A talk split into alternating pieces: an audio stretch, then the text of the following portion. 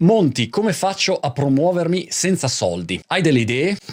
No, non ce l'ho idee. Però ti butto alcune riflessioni. La prima possibilità è quella di dar via qualcosa gratuitamente. Un grande classico. Pensa in questo momento c'è Wordle, il mondo gioca Wordle, The New York Times è gratis. Oppure ChatGPT sta andando fortissimo, è gratis. Ovviamente uno può dire, eh, beh lì, ma questi quanto spendono, non so, di server? Non lo so neanche quanto OpenAI spende di server, un botto pazzesco. Però il gratuito è una buona provocazione per provare a farci riflettere su quali sono le attività che potremmo fare gratis semplicemente mettendo a disposizione il nostro tempo e riuscire a fare un'attività che raccolga l'attenzione o dei clienti che ci interessano direttamente o dei media tradizionali o influencer vari che poi indirettamente facciano arrivare la notizia ai nostri potenziali clienti. E allora ad esempio il parrucchiere che tagliava i capelli per strada gratuitamente ai passanti, quella è un'attività gratuita, inusuale e quindi notiziabile ed è facile nel momento in cui lo fai mandare una mail o qualche messaggio a qualche giornalista, qualche influencer e se qualcuno ne prende la notizia per te è tutta visibilità. Numero due, in parte collegato, è provare a fare un'attività eccezionale, tra virgolette, che non sia necessariamente collegata al tuo settore. Facciamo un esempio. Qua a Brighton c'è un tizio che si chiama The Singing Barber. In pratica, una volta alla settimana si affaccia alla finestra e canta. È un parrucchiere che, come puoi capire, a me serve spesso. E questo canta affacciato alla finestra. E Rod Stewart, hai presente il cantante, quello storico, è anche venuto a trovarlo. Cioè è diventato talmente iconico questo personaggio nella sua pazzia furiosa da riuscire a catturare l'attenzione della stampa e ovviamente ha avuto un suo beneficio, un suo ritorno poi a livello di clienti che vogliono farsi tagliare il pelo da The Singing Barber. Ora, quale sia questa attività eccezionale, decidila tu. A me di cantare, ad esempio, non mi va manco bugato. Per cui decidi quali siano le attività che possano però darti quel carattere di differenziazione inusualità. Procediamo di qua allora. Questa diventa la nostra idea numero 3, basata sul solito tormentone che diverso è più facile che migliore. Idealmente se tu sei il non plus ultra di qualunque settore, chiaramente è una figata pazzesca e ci sarà un passaparola incredibile perché il prodotto parla per sé, il servizio parla per sé, sei fantastico eccetera. Quanti di noi però lo sono realmente?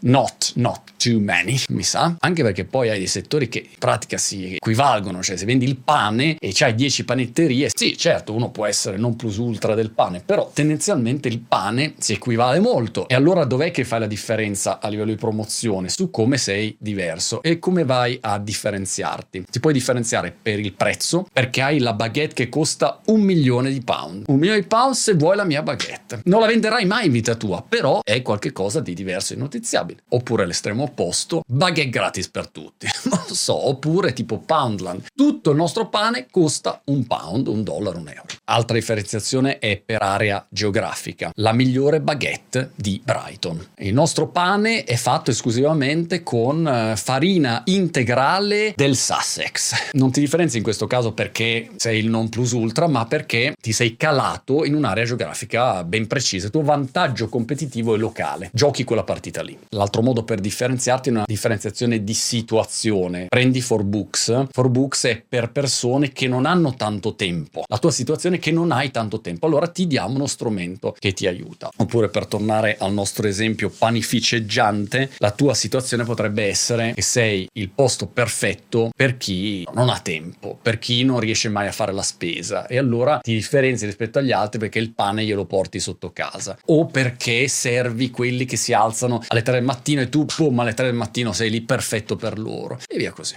Altra differenziazione è invece demografica, il pane per i cinquantenni, il pane per chi ha 15 anni. Non so che, che cazzo di differenza però provi a distinguerti rispetto agli altri perché pensi a uno specifico pubblico che ha una certa età. Oppure ti differenzi per il livello di esperienza, l'allenatore di tennis che fa lezioni soltanto per i professionisti, oppure soltanto per i negati totali, come il mio. Ma proseguiamo. Un'altra idea è quella di seguire una sfida. Ad esempio, prendete tutti gli youtuber perché seguono l'esempio di MrBeast e troviamo su YouTube una marea di video di gente che fa delle challenge, delle sfide. Questo vale anche su TikTok. C'era, non so, Ryan Tran che ha fatto una serie di video con un cazzigliardo di visualizzazioni basate sulla sfida del riesco a vivere con 50 centesimi per un giorno, una settimana, un mese o quello che è. È una sfida. Questo ha il vantaggio di portarti un po' nel percorso dell'eroe e le persone si chiedono ce la farà, non ce la farà. E nel caso, apro parentesi invece degli youtuber, ha poi un ovvio vantaggio economico perché se il nostro amico Ryan Tran fa 10 milioni di views con un video, non per fargli calcoli in tasca, ma facciamoglieli, se fa 5 dollari CPM porta a casa, non so, 50 mila dollari con un video a naso. Però diciamo il concetto della sfida può essere interessante. Anni fa c'era Lloyd Clemur che era quello che organizzava anche le web, che aveva lanciato una sua startup che si chiamava Sismic, se non sbaglio, poi fallita, e aveva fatto uno dei primi vlog dove documentava il percorso di aprire una startup in Silicon Valley e in quel momento per un piccolo gruppetto, una piccola nicchia aveva avuto il suo perché. Lo vedi però, torniamo sempre lì, si tratta di individuare, se non ho soldi che non posso comprare un'attenzione delle persone mettendo manifesti, facendo la televisione, facendo pubblicità su YouTube, Facebook, eccetera, devo cercare di inventarmi qualche cosa che colga un'attenzione o diretta, passaparola del mio pubblico che dice ah questa è una figata pazzesca. E quindi la qualità intrinseca o la qualità della mia distinzione è talmente interessante che le persone non possono fare a meno di parlarne, oppure cerco di prendere l'attenzione dei media tradizionali e degli influencer, quindi di chi può amplificare il mio messaggio che pensa wow, questa è una roba figa. Ad esempio, io quante volte ho fatto un video vedendo una storia di qualcuno e parlandone perché mi sembra interessante. Il tizio che di mestiere fa le file a New York e costruisce un business su quello è interessante interessante. Ha scelto in un qualche modo un'attività notiziabile di suo. È come quando nelle piattaforme si costruisce un viral loop inside. Il funzionamento stesso della piattaforma, pensiamo a Facebook, pensiamo alle altre, richiede per funzionare una viralità. Per poter usare il fax devo avere qualcuno che mandarlo. Per poter aver senso sui social devo aggiungere dei contatti amici e questo significa che tutti gli utenti diventano anche ambassador, diventano anche promotori consapevoli di quel prodotto.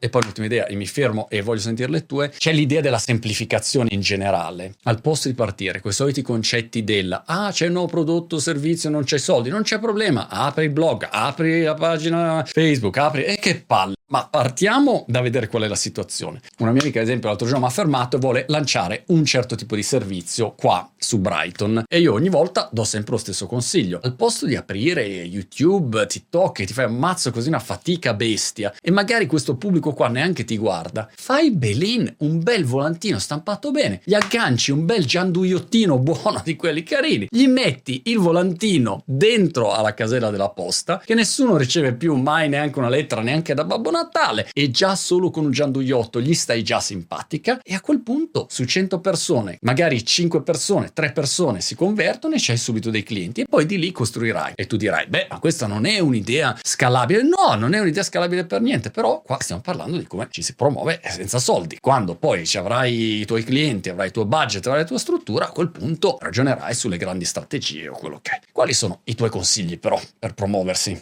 senza una lira?